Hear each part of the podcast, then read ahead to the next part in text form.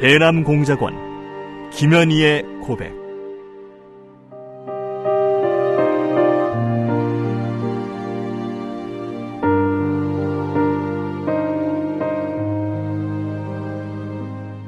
나는 김정일의 친필 지시로 1988년 남조선에서 열리는 서울 올림픽을 파괴할 때 대한 공작 임무를 받고 100여 명의 남조선 노동자들이 탔던 비행기를 공중에서 폭파시켰다.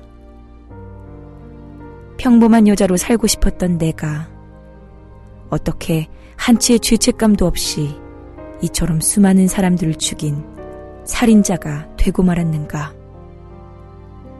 조국을 위해 한 목숨 바친다는 명분 아래 이 엄청난 죄악을 저지른 나를 용서할 수가 없다. 이 수기는 이루지 못한 내 꿈과 나로 인해 희생된 사람들에게 속죄의 죄물로 바치는 눈물의 기록이다.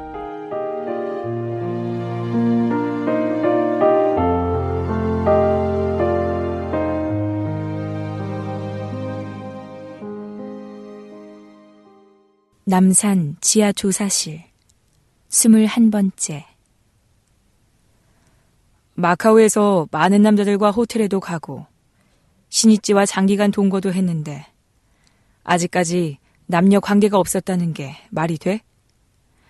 편하게 살자는 사고방식 가지고 있는 사람이 칼까지 맞아가면서 정조를 지킬 필요가 있었을까? 그 질문은 말할 수 없이 치욕적이었다.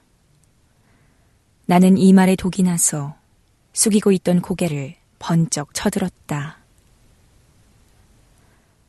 그렇게 궁금하면 나를 병원에 데리고 가서 검사를 해보면 될 게 아니에요? 지체 높은 신부는 아니지만 몸 파는 여자는 결코 아니에요. 내 몸 간수만은 소중히 했어요. 나는 항의하면서 소리내어 흑흑 흐느껴 울었다. 궁지에 물린 답답함이 엉뚱한 데서 분노로 터졌다. 하여튼 난 아무것도 모르니까 죽이든지 살리든지 마음대로 해보세요. 내친 김에 나는 배짱을 부려가며 침대에 가서 누워버렸다. 그동안의 긴장 때문인지 머리가 지끈지끈 아프고 온 전신이 쑤셨다. 어떻게 한다. 이젠 아무런 방도가 없지라는가. 그저 인해서 죽었어야 되는 건데. 질긴 내 목숨이 한없이 원망스러웠다. 울어서 해결될 일도 배짱을 부려서 될 일도 아니었다. 말로 풀어나가야 할 일이었지만 더 이상 할 말이 없을 정도로 막다른 골목에 부딪혀 있는 상태였다.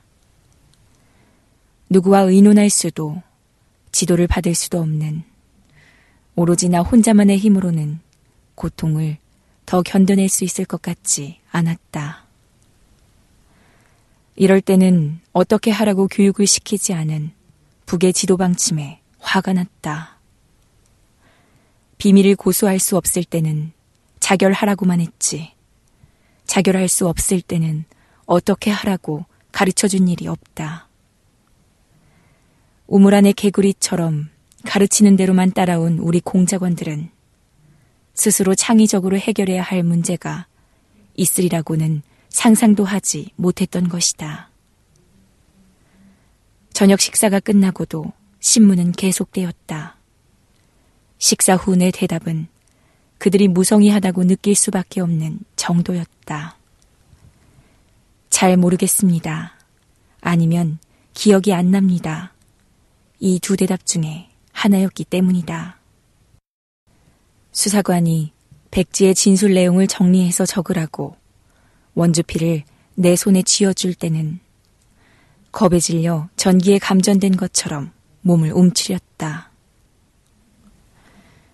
오늘은 그만 재우도록 하지.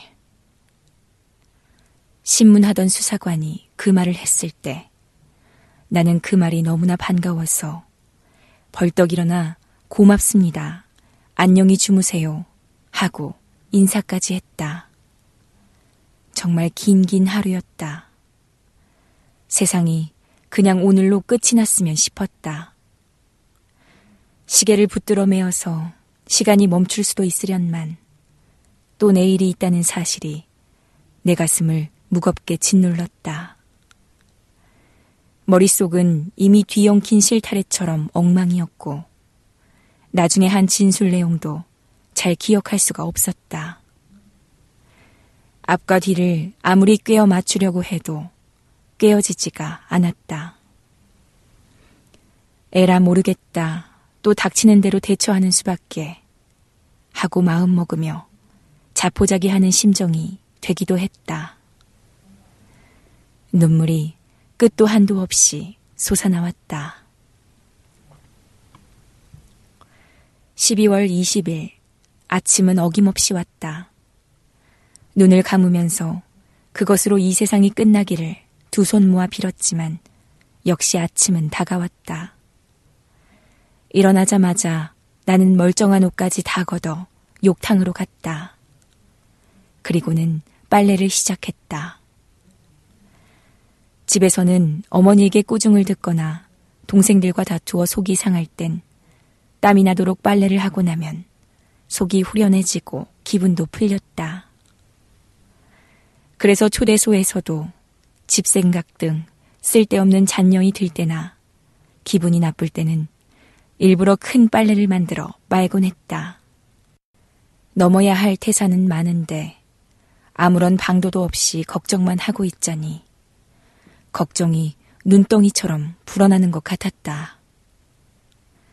잠시라도 이를 잊기 위해 빨래잔치를 한바탕 버린 것이다.